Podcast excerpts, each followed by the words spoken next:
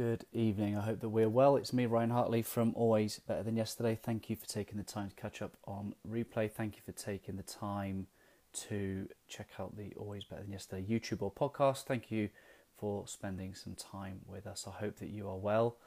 And um, I'm just going to send out a couple of invites now to get some people involved in the in the conversation this evening. Here we are for episode 54. Episode 54. Um, and I am very, very excited for this guest this evening. It's, it's. Um, I, will say a little bit more about it once I've sent a few invites. When you are on, let me know. Drop a blue love heart emoji. Let me uh, jump in the comments and appreciate you. Let me take some time to say thank you for coming and joining us and, and spending a little bit of time with the Always Better Than Yesterday community on this Sunday evening. Um, let's make sure that it's time well spent, shall we? Cool. So we've got a few people on. Happy days. Great to see you guys. Great to see you. So here we are, episode 54. Hopefully, I'm loud and clear. Um, 53 people have joined me on this interview session um, in the last year. And the reason I do this is simple to help people like you and I learn from the habits and mindset of successful and inspiring people. It's just that simple. I love to learn from um, people that are, I would say, uh, inspiring or successful in their own right, but those that are, um, what am I trying to say? People that have done things in their life and, and actually mindset's been a key part of, of what they've done and, and, and just helping us learn what works for them is is a great way for us to be able to um, try something else in our own life. I believe that the way that we think will inform the way that we act and ultimately the results that we get. So hopefully it will change your thinking this evening.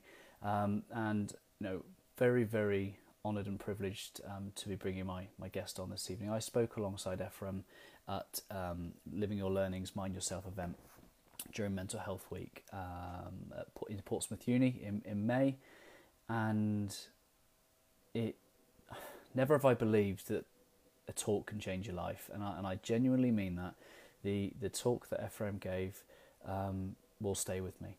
Um, the perspective that it gave me was just massive. Um, so so much inspiration taken away, and and, and I won't say too much because that, that's that's why I'm going to bring Ephraim on and, and help him share his story. But it was truly truly powerful. Now I believe that. Um, and I think it's worth sharing this live stream right now. So if you if you can take the time and just push that share button, um, and we'll try and get as many people involved in this conversation as possible because I genuinely believe there's going to be something in this conversation that you or one person in your network is going to want to hear. Now, on hopefully without any hitch.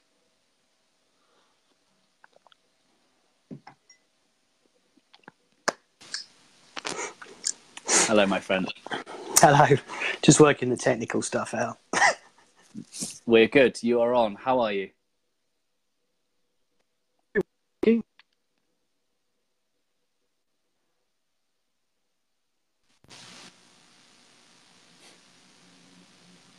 Are we good? Yes, very good. Can you hear me now? I think we had a bit of internet delay. I can intermittently, yeah. Hi let's let's do the best of what we can. Fantastic, yeah, um, really well, really good weekend. Thank you, my friend, and I'd just love it if you just take the time to introduce your good self and, and share a bit of your story with the watchers and the listeners this evening.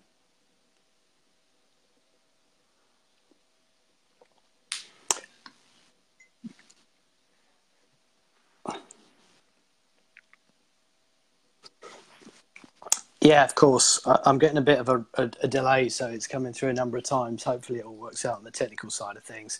Um, obviously, I met you a good few months ago when we did the talk down in Portsmouth, which I think was quite quite successful for all of us. Um, yeah, I'm still getting a bit of bounce back on the sound. I'm listening to myself now. I might just pause for 20 seconds and let that pass.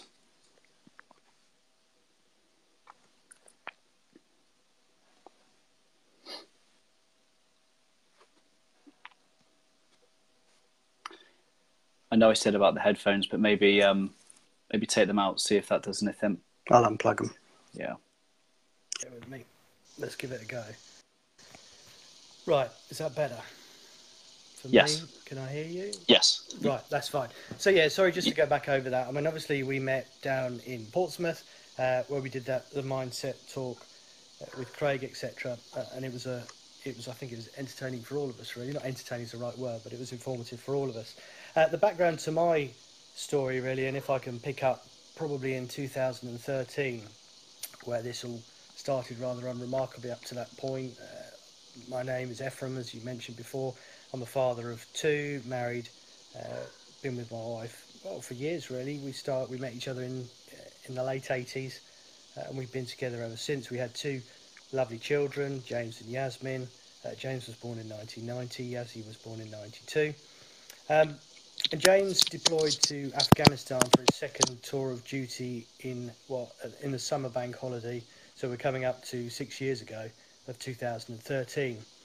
So we, um, on his first tour, we'd not really been. It, it kept us a little bit at arm's length. He was keen to do everything uh, quite privately, so he'd sort of driven himself off to camp, and then he deployed out. I think it was in 2012 because he was away for the Olympics. Uh, he came back and then volunteered straight away to deploy in Herrick 19 as part of um, the Brigade Reconnaissance Force. So he was attached to the Brigade Reconnaissance Force as a LEWT operator. He was attached to 14 Signals. What they basically do is they're the, the ears when they go out on operations with the officer commanding. They'll be part of the part of the group that will part part of TAC. Uh, and he'll help intercept enemy transmissions. He'll try and establish where that transmission's coming from and the best course of action from there on. So James deployed out as a LEWT operator on Herrick 19 because they went out slightly slightly earlier than the rest of his group. They were they were there maybe I think about a month before the rest of Herrick 19 joined. So he was out on a, um, a handover operation between the two parties between Herrick 18 and Herrick 19. Uh, it was on the 15th of October 2013. At the end of the operation, uh, they came under direct enemy fire. They'd become dangerously exposed, which they possibly shouldn't really have got themselves into that situation, but that's one of these things that often happens. During um, the extraction, James stayed back and provided covering fire, so the rest of his group of about eight to ten men, I believe, uh, withdrew. And during the process of that, unfortunately, he was uh, he was killed. Um, yeah, he was 22 at the time, just coming up to 23, uh, and it was a, obviously a huge shock to all of us. Uh, everyone who knew him, uh, everyone had who knew us. Um, it's just one of those things that I don't think you ever really anticipate happening. Although we were aware that he went out to a war zone, he was out there with thousands of people, so we'd never really felt he was in any mortal danger, and we certainly didn't think that anything uh, like like that would happen to him.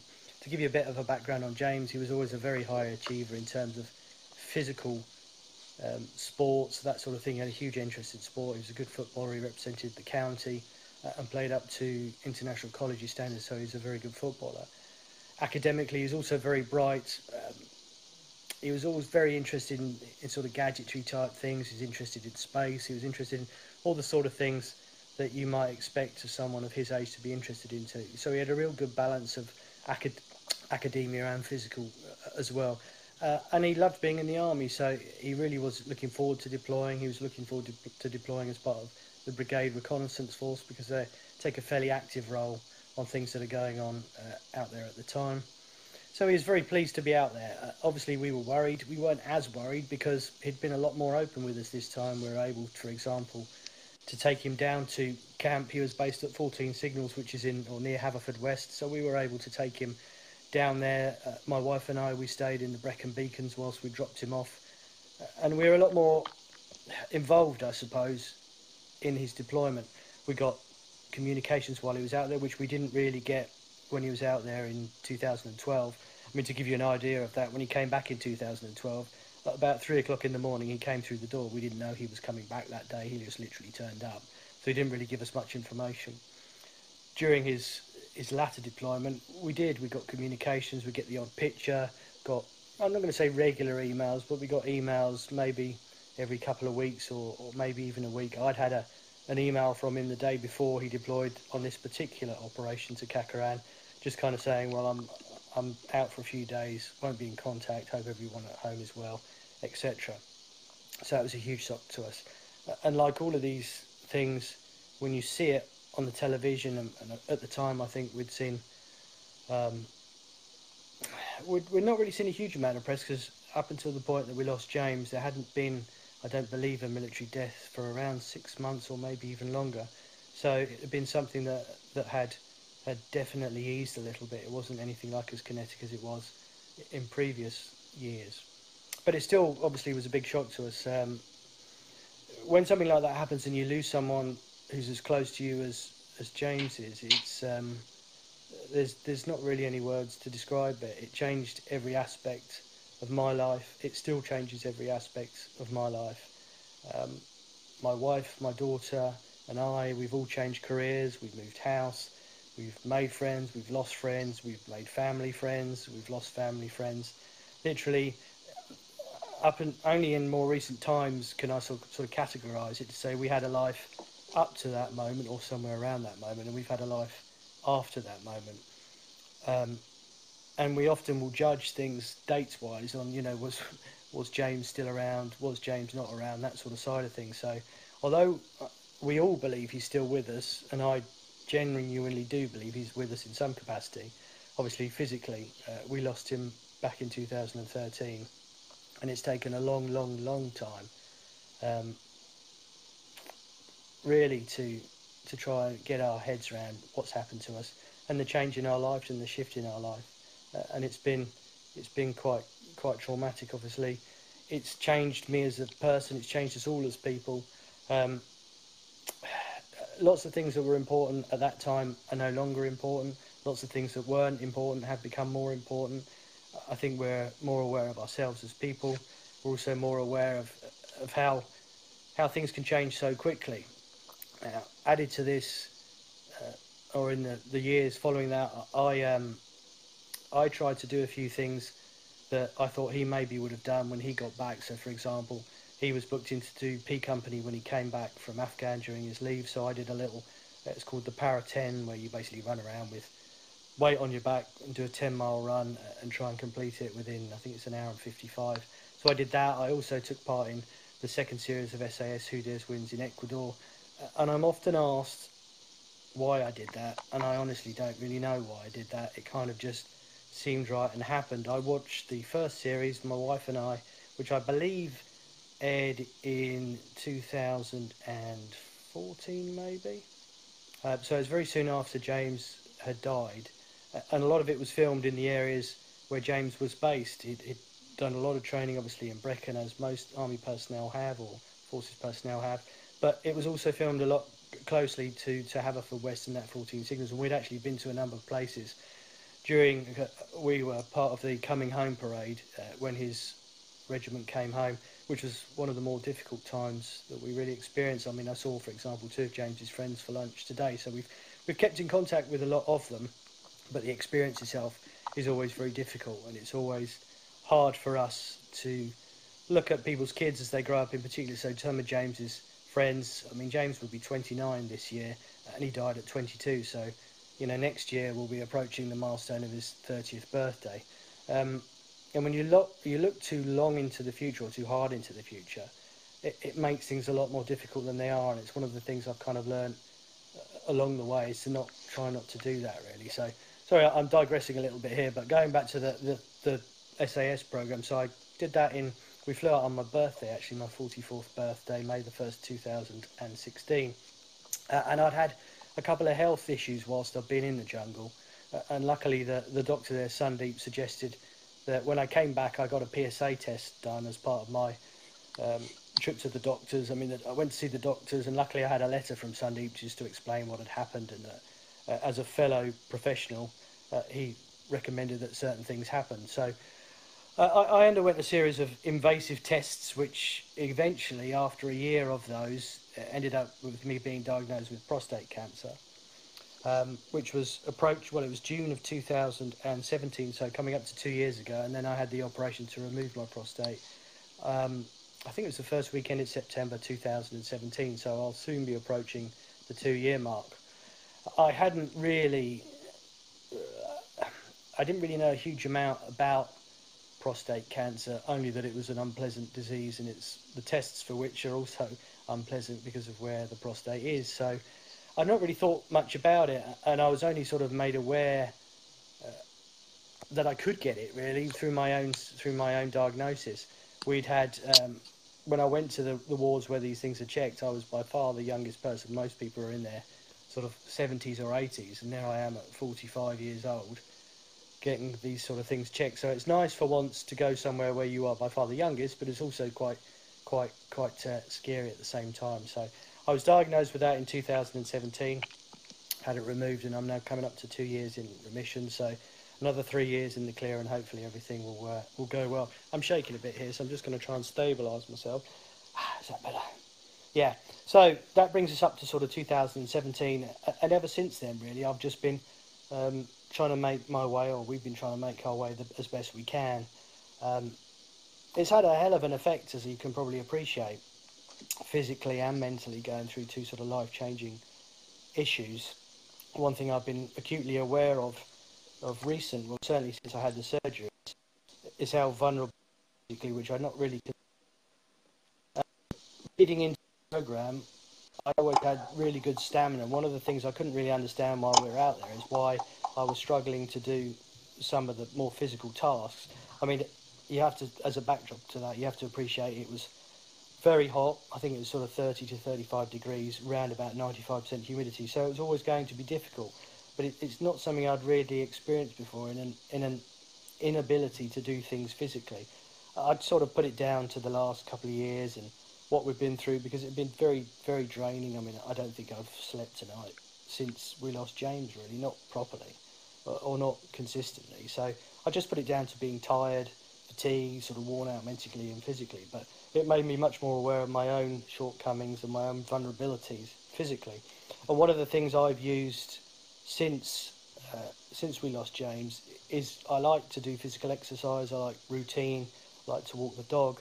All these different things, and I couldn't do. I mean, I literally would go for a run, and within half a mile, I, I was I would be burning up. My temperature would be going up. I wouldn't be able to focus properly. I'd have all sorts of aches in my back and my neck. I couldn't do a lot of things that I would usually have done or been able to do fairly easily. I mean, even in periods when I've been unfit or inactive for a while, I usually have always found that if you just keep going, everything virtually sort of settles down. But since I'd had the surgery, it's it's been very, very difficult, and it took a good two years, or up to the period I am, maybe 18 months ago, so sorry, six months ago, so about 18 months. It had been a good period before I was even able to do some of the things that I should be able to do very easily. And it's only now in the last maybe couple of months that I feel I'm sort of 75 back, percent back to where I was before. So that's a long-winded answer to your question. Um, that's kind of me in a nutshell, and that's where I am um, at the moment, really.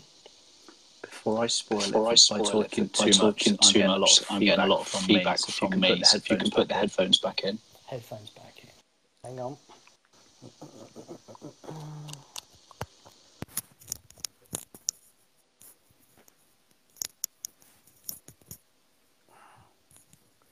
Right. I was consciously staying quiet for two reasons. One, because that is a massively powerful story, and two, no one wants to hear my voice twice. So, I've, I've, before I ask any questions, I just want to first say thank you for sharing that with us. Thank you for um, sharing your story because, uh, like I said to you before, it, it was massively, massively powerful when I when I heard you deliver it on that day, and and I'd just love to know, with all that you've gone through, and you're still sat here today, like what what what's helped? Could you can you put your finger on anything that that's helped? Um, I've tried. Uh, we've all tried to live life more in the moment when we thought too far in advance. For example, what will we do? James died on the 15th of October. Shortly after that, we had Remembrance. We had James's birthday, which is the 22nd of December, and so on. So, a lot of the time with these things, where you try and look into the future and think, I'm not sure how I'm going to be able to cope with these events. What we tried to do, or what I tried to do, is is not really think about them till they're almost on us. I mean, to give you an, an idea of some of the things we we do in June, up to the National Memorial Arboretum. It's James's uh, Intelligence Memorial Day.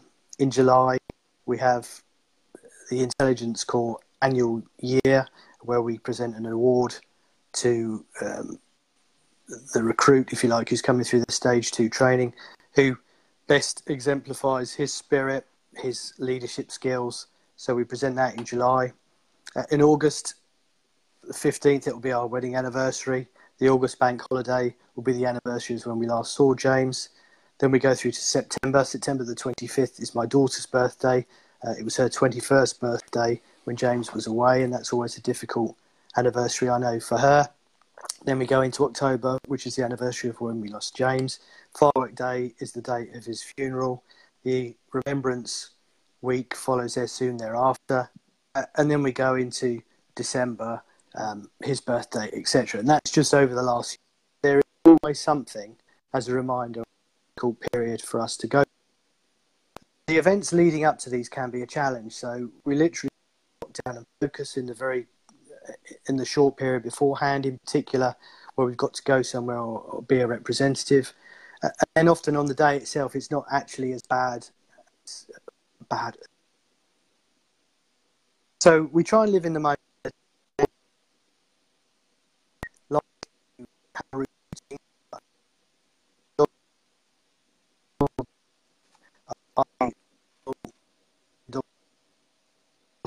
So I'll which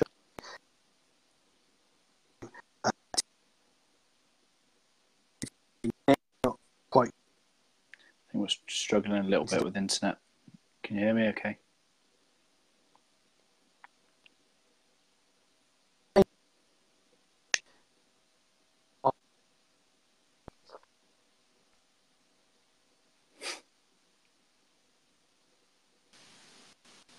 Are we working?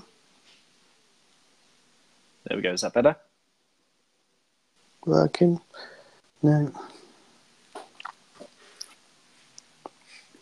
There you go. I can, I can see you now.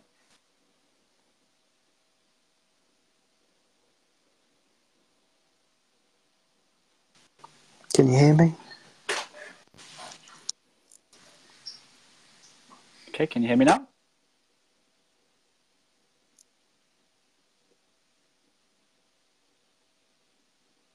Just bear with us, guys. We've got a little bit of technical, as we always do on a Facebook Live. So uh, I can still yeah. see you, my friend. Can you hear me? I can hear you fine. Can you hear me? Fantastic. There we go. I can hear you now. Um, you touched on um, your son's leadership. What, um, what, what, what, what comfort can you take from from that?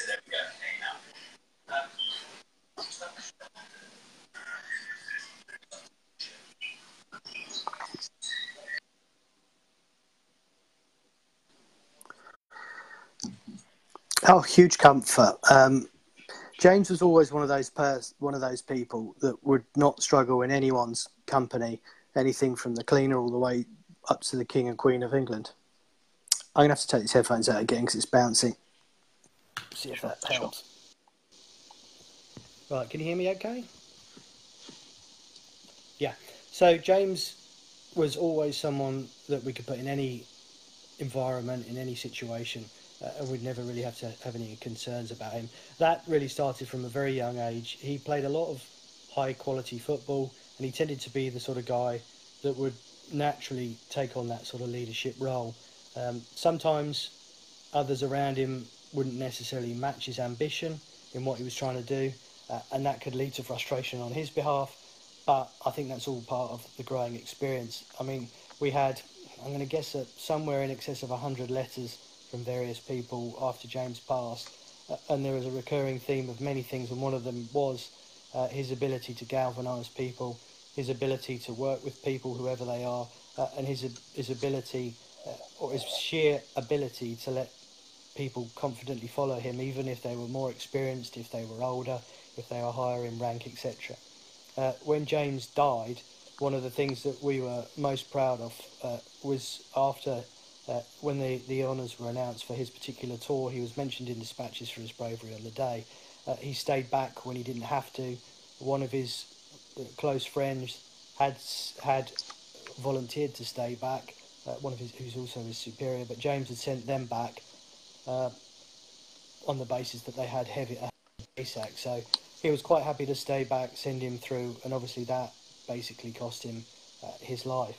We, whenever we go somewhere, people always say very positive things about him, to the extent of even his teachers, uh, who I've met since, his colleagues, uh, um, everybody around him. Really, he's. It's very difficult to explain him to someone like yourself and people listening that had never met him, but he was. I was incredibly proud of him, as I am of my daughter. anyone to volunteer to do what he did has my full respect. Um, and yeah, he was just he was just a great a great guy. Really, we would. I mean, he would often. He just did stuff that, you know, we all we always try, and everybody always tries to bring their children up to stand up for the right thing, to do the right thing, to know the difference between right and wrong. Uh, and he certainly did, and he had a huge amount of respect from his colleagues as a result of that. As I say, people way more experienced, way older, ha- have been influenced by him in the relative short time that they knew him, and he was only in the army for two years, two and a half years. Uh, and he'd made his way quite quickly. I mean, he'd been selected for uh, promotion when he got back, so he would have gone to a corporal when he got back. Um, he was just a he was just a, an all round really terrific guy, and physically he was immensely strong. I mean, there always comes a time in most fathers' life where they stop being able to beat them at football or running or any of these things physically, and for me and him that came fairly early on, and I was fairly young. So when James was 18, I was 36. So when he was 14, I was still in my what I like to call my prime, my early 30s. So he was just a, a phenomenal physical guy. Just yeah, I, I mean I miss him every day. We all do. Nothing will ever change that, and nothing will ever alleviate that. But I do. I've I've missed him. I, I didn't think I'd. I didn't think anything like this would ever happen, but now it has happened. Not having had any stories of his life for the last um, nearly six years has been one of the most difficult parts of it. So whenever you have, you know, the things I've done since, and we have, there has been good days. There are always good days. We got the opportunity to meet Her Majesty the Queen. I did the SAS thing, which was fun. I met some great people and some new friends. Lots of things that we've done. Um, I would want to share them with him probably first, and obviously I don't have the opportunity to do that, so that's very difficult. We both had a huge uh, overlap in the things that interested us in terms of music, cars, sport, football in particular, but we would have many conversations about all these things. But of course, I haven't been able to do that for for a long time. I've had to get used to it, but it's difficult, and it's still difficult. Um, it it will never stop being difficult, and I accept that. But I also have to accept that we have a life that would be that we have to make the best of the life that we've got, and we have to be able to make the best of the situations that we find ourselves in, not just in terms of where we go or the experiences we have, but also now by what I've learned about myself en route and what I've learned about the whole experience en route, which we obviously hope to pass on uh, to other people. Organisation that Dan, Ollie, and, and myself set up with Strongmen, that's a terrific opportunity for us, for Dan and myself, to be able to share some of the experiences we've got and hopefully to inspire is the wrong word because it makes you sound better than you are, but sometimes when people do approach you and they kind of say, "Well, I don't really know how you've managed. I don't kind of know how you've done what you've done," but we have no choice. And people often say, "You're so brave," etc. But again, we have no choice. We can either sort of lie down and, and do nothing about it and just let life creep over us with dust and vine, or we can get on with it and try and make the best of what we've what we've got. And that's exactly what all of us do. We have we just have to get on with it and we just have to try and make the most of where we are with things. I, I respect, I respect admire that, admire so, that much. so much, and it would be quite, would easy, be quite for easy you for you to, to just give up. just give up. The things you know, that you've the been things through you've in the been last through in the 10 last years ten years, and just curious, just to curious know, to know, you know, you know, what's what's driving, driving strong men, strong men, who's it for, who's and it how do for, you and help how them? do you help them? So, Bar- uh, Strongmen is a bereavement support charity. We're a fully registered charity now as of the 3rd of July. Uh, so, we achieved uh, charitable status with the Charities Commission, which is a huge benefit for us. What we are, we are set up to deal, uh, we, at the moment, our goal is to help people like ourselves, and that's men aged between 18 and 55. That's an arbitrary number, it, it does, it's just for our insurance purposes, really. Um, to help men like us that have experienced a bereavement of a close family friend or a close member of the family uh, and try to really put some of the things we found that have worked for us across to other people. So it's not a case of we don't recommend people medicate or otherwise, that that's up to them. But what we're trying to do is use a more sort of organic method, if you like, create a community where people sort of know how to look after themselves a little bit better and maybe to put themselves in with a, a group of, of peers where they can talk to each other about stuff and the concerns that they have. And I think until you do experience something like this, it's very difficult to appreciate how hard some things can be. So we had our first group up in Snowdon on the, the first weekend in April. We took there was around 20 of us went up to Snowdon, um, and we had the guys there for a weekend. And it, it's to try and create this sort of brotherhood where we are all friends together. They are hugely important people to us. They always will be that first group we that, that we had, because you know they were incredibly brave to volunteer for it. They didn't know what they were going, what was going to happen to them what was going to be involved in the process. Um, there was no information out there. So if I put myself in their position, it was very brave of them to really put themselves out there and do that. So we're always terrifically grateful to them and we'll always retain them as part of the charity as we'll try and do with all the people that, that come on the courses with us. So we provide courses which are free of charge to anyone who, who comes along. We are, unfortunately, we don't have the resource to take everybody who applies. We had in the hundreds register for interest for the first event, uh, and we had to whittle that number down substantially because we have limited funding. Also, if you end up taking 20, 30 people, it loses the strength of what it's all about, and that's creating those sort of close, those close relationships between people. So naturally, we found being in the outdoors, uh, doing something that's a little bit physical, a little bit difficult, has an element of difficulty to it.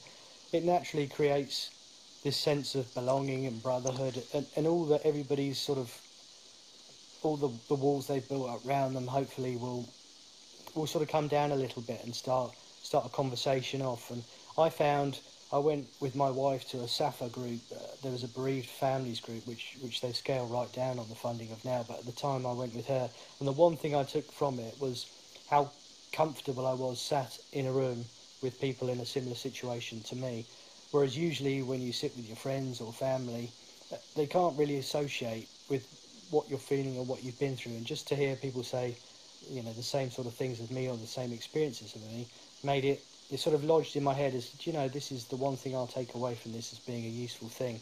And if we can then take that back and push it out to others, then, then, then happy days. So that's what we try and do. It's an organic product, if you like. We're trying to increase the number of courses we do.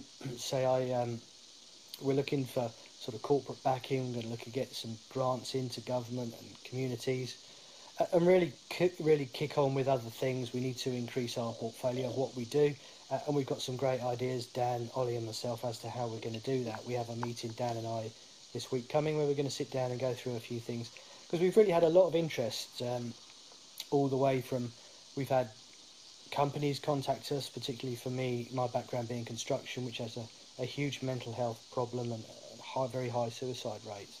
So I've had contact from that side of things.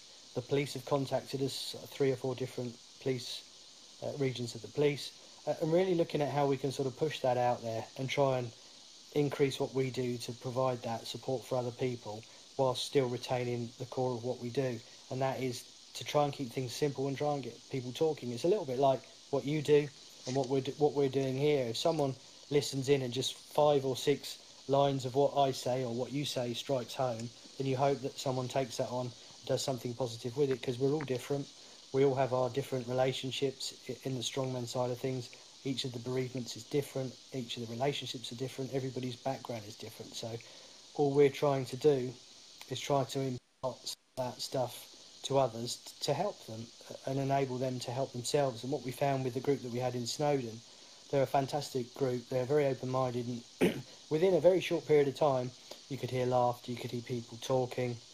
They've got um, into groups of their own, and they've kept in contact. We've kept them in contact, and we had a follow-up um, event last Friday, just gone, where we went to Renault Formula One uh, up in Oxford, and they um, they took us all in, and we had the uh, opportunity, sort of money can't buy opportunity to go around their facility. They let us sit in the Formula One cars. They let us change the tyres on the Formula One cars. Dan and I had the opportunity to speak to probably 40, 50 people in their auditorium and tell them a little bit about what we're doing uh, and how how we've got to where we are. And hopefully, you know, we can we can tie a little bit of a collab- collaboration up with them. But even uh, as soon as we'd done that in the, the days following, we'd had a number of emails in from people saying, you know, it's great to hear what you had to say, and it made me reflect on my own um, situation and circumstances, and I'm sort of more determined to do something about it now. And that is exactly what we're trying to do: is to try and make people look after themselves a little bit better, take a bit of time out for themselves to make themselves look after each other, uh, and really try and create that bond. Uh, the way I kind of look at it is whenever it snows or whenever the, the weather's really bad. I mean, look up in, in Derby at the moment. Communities come together in the worst of situations, but then of course the snow goes and the weather improves and everyone reflect goes back to how they were. We're just trying to create that sort of bond between people, and it genuinely works. And when we got the guys back together, the laughing, the joking, the banter, all these things almost instantly started off. And uh, Dan and I felt like uh, proud parents, really, I suppose, even though we're of a similar age or even younger than some of them. It was great for us just to be able to, to watch the fruits of what we were trying to achieve have been achieved with these guys, and we're going to keep them retained and we're going to use their expertise because Dan and I are no more, no greater experts than they are. They're all part of this organic process, and we want to use them as best we can. That's amazing. How That's can the How viewers, can the watchers, viewers, listeners, watchers, listeners connect with you, connect follow, with you, what, you're follow doing what you're Strongman? doing with Strongman? We're on the usual social media side of things Instagram, Twitter, Facebook, and LinkedIn.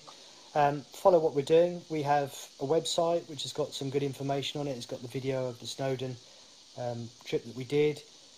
Just follow us, get the word out there. If anyone's interested in doing some fundraising or donating, there's a there's a page on there to do that. We have some t-shirts and bits and bobs that we've we've done, which are sort of gym t-shirts. They're really uh, it doesn't take me. I'm a, slightly biased, but we've got that wonderful logo, and they all use that. So buy a t-shirt, use it when people ask you about it, which they do because of the title, Strong Men, and the logo. Tell them what it's all about because it, uh, Dan and I feel, as does Ollie, that we have a great opportunity to do something truly special with this. But it's just getting from where we are to where we want to be and not doing it too quickly. We have to be ready when people contact us that we can do something. We can't, you know, we have to try and manage it as best as we can. And the interest that we've had uh, has been great. Uh, the things we've achieved have been great the experiences that we've had along the way have been great, and it's hugely cathartic for, for Dan and I to be able to inspire again is the word that comes out. That's makes me sound a bit big-headed, but to be able to help people along the way on their journey, and just to say that there really is always light at the end of the tunnel, whatever the situation. There's always someone willing to help you, um, and there's always someone who's been through it, who's who's happy to impair some of their knowledge, some of their experience, some of their help and that's all we're trying to do. We're just trying to get through life like anybody. We've had some serious setbacks, both Dan and I, but you know we're not going to give up on this. We're going to try and take it through to to to its conclusion, and we're strong men. That's really helping us to do that. And I think if we just keep chipping away at it, we keep talking. People like yourselves, and I know uh, you were hugely touched um, by, by when you sat down and heard you know, I'm a I'm a 47 year old guy, unremarkable person who had a career in construction, which I've just finished incidentally. I've just finished incidentally. I'm just a normal person that's had some some terrible luck along the way and of late, and but it can happen to anyone, and it it's the worst possible thing that can happen. So if we can provide something for people to help, then that's great. It helps us. It helps everybody. So we're just trying to, you know, it sounds awfully corny, doesn't it? Just sort of make the world a slightly better place. Uh, and in doing so, it helps us along the way as well. So, yeah, that's that's really just keep an eye on the social media stuff. Donate if you can, fundraise if you can, spread the word if you can, Uh, buy a T-shirt if you can. All these sort of things, really. I wear my I wear my pin badge with pin pride badge on my with lanyard. pride on my It's lanyard. It's sparked many, many, sparked many, many conversations. conversations. Yeah. Um, um, and I will be going to get and I will be myself going to one get of those myself one of those t-shirts t-shirts straight after this conversation. Good man. And yeah. um, And um, it does make us feel great when you see the effect it has on people. And when you see people who fundraise for us that we've never met, we don't know, but they've put themselves out there to do that because they believe in what we're doing. It's very humbling, um, and you know, word gets around that way. And we're trying to, we're trying to do this in the right way. We're not trying to dumb anything down. We don't want to have a, a mass amount of people. Um, you know, not we don't want to take 50 people on a course and lose that personal touch with them. We want to keep the numbers low so we've got that connection with them. But it means we have to do more courses with less people on. So it just means more time, more admin, more cost. But that's the way that uh, we firmly believe is the way forward. I like that. I like that. And because I do, And because I do corny, do corny, and I've labelled and I've my labelled coaching my ethos coaching ethos always better than always yesterday. better than yesterday. I'm Yeah. just I'm curious just to know curious what that to know what that phrase phrase always always better better than better than yesterday yesterday means means to use. Well, when we started off on this journey, and it's a word I hate, but I use it, uh, back in October 2013, we just tried to get through sometimes 10 minutes, sometimes an hour, sometimes half a day, sometimes a day, sometimes a week, month, so on and so on. So that's the ethos really is a similar sort of thing. I try and, or with what I'm doing, I try to always have a little plan in my mind how we're going to get to where we want to get to, whether that's with strongmen or whether that's personally. Um, I'm hugely lucky that I have a fantastic wife who we have a great relationship uh, and, a, and an absolutely outstanding daughter who really does make me incredibly proud to see her pass through life with such well in such a unique and wonderful way. She's a wonderful young lady. So i just try and make those around me happy. They make me happy. And consequently i try and make other people happy and just try and do things that you know experiences my wife and i try and do something every month that's slightly different whether that's just going to the cinema whether we're going to do something go on a holiday just try and take time for ourselves. So the goal in all of this is just to keep surviving and help our life continue to stay in balance as best as we can do. We accept that there's going to be difficult days. We have once we get clear of the summer the last three months of the year are very difficult for us for obvious reasons. So we sort of batten down and we've we found our coping mechanisms uh, and we just try and get through those uh, or use those as best as we can. So we get out the end of it, and sometimes we have a little reflect on where we've come from to where we are now, then that's all part of that journey. So if you if you sort of give up on life, then time just drifts on and you find yourself struggling continuously. So if you, it, I try and put little plans in place for every week to try and achieve certain things, whatever that might be, uh, and that really helps me to get through. So I guess that's a long-winded way of asking or answering where I get to, and it is important to look after yourself. I didn't really realise that until I was diagnosed uh, with cancer, uh, which is a I'm I'll never be 100% sure, but I'm pretty sure it was a stress-related issue. I'd really I'm fairly resilient mentally, and I think physically I just sort of didn't look after myself as well as I can, and naturally that just took a bit of a hammering. So you do have to take time out, and as you get older, in particular, you just look after yourself, and that's really the key to this, whether it's physically or mentally. And with strong men, where we have the balance of physical and mental health, they sort of go together arm in arm. They're both part of the same cog. And I think once we get to a physical balance with ourselves, it does make you feel better mentally. And that certainly works for me. And when I can't do that, I really do notice it in myself, and I can see, I can pick up when trouble's brewing. I can sort of feel it in myself, so I can consciously do something about it. So that's kind of where, where I am with that at the moment. I just want to say, I just want to say to those of you to that are those watching you and listening, watching and listening you've made it this, through to you've the made end. it through Thank to the you end. for- Thank you for for staying with for us. staying with us. I have no I doubt have that you've no doubt that been you've been moved by moved what by Ephraim has shared. has Please shared. do Please share do this share this with with um, um, your timeline or timeline someone, or someone in their inbox, in their someone inbox, that someone that needs to this. hear this. Um, and Um, Ephraim, and let me just say me to just you say and to your you and your family, family, I I have have such such respect, respect, admiration, admiration for you. for you. Um, Um, and thank you for thank coming you for in, coming in, joining us joining us this this evening. evening. Would you do me the you honour do me the honour of leaving, of us, leaving with us with a final thought, final from, your thought good from your self? good self? Final thought. How can I?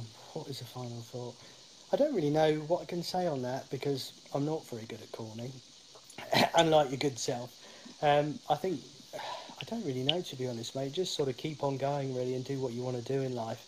You and I spoke when we finished the the um, the Portsmouth gig, uh, and I know you were keen to sort of have a chat and where you were going with stuff. You just got to do what you want to do in life because you're only here once, and you know, obviously everyone has a financial pressure on them, but I mean, I gave up work at the end of June. It was the best thing I could have done for my own well-being.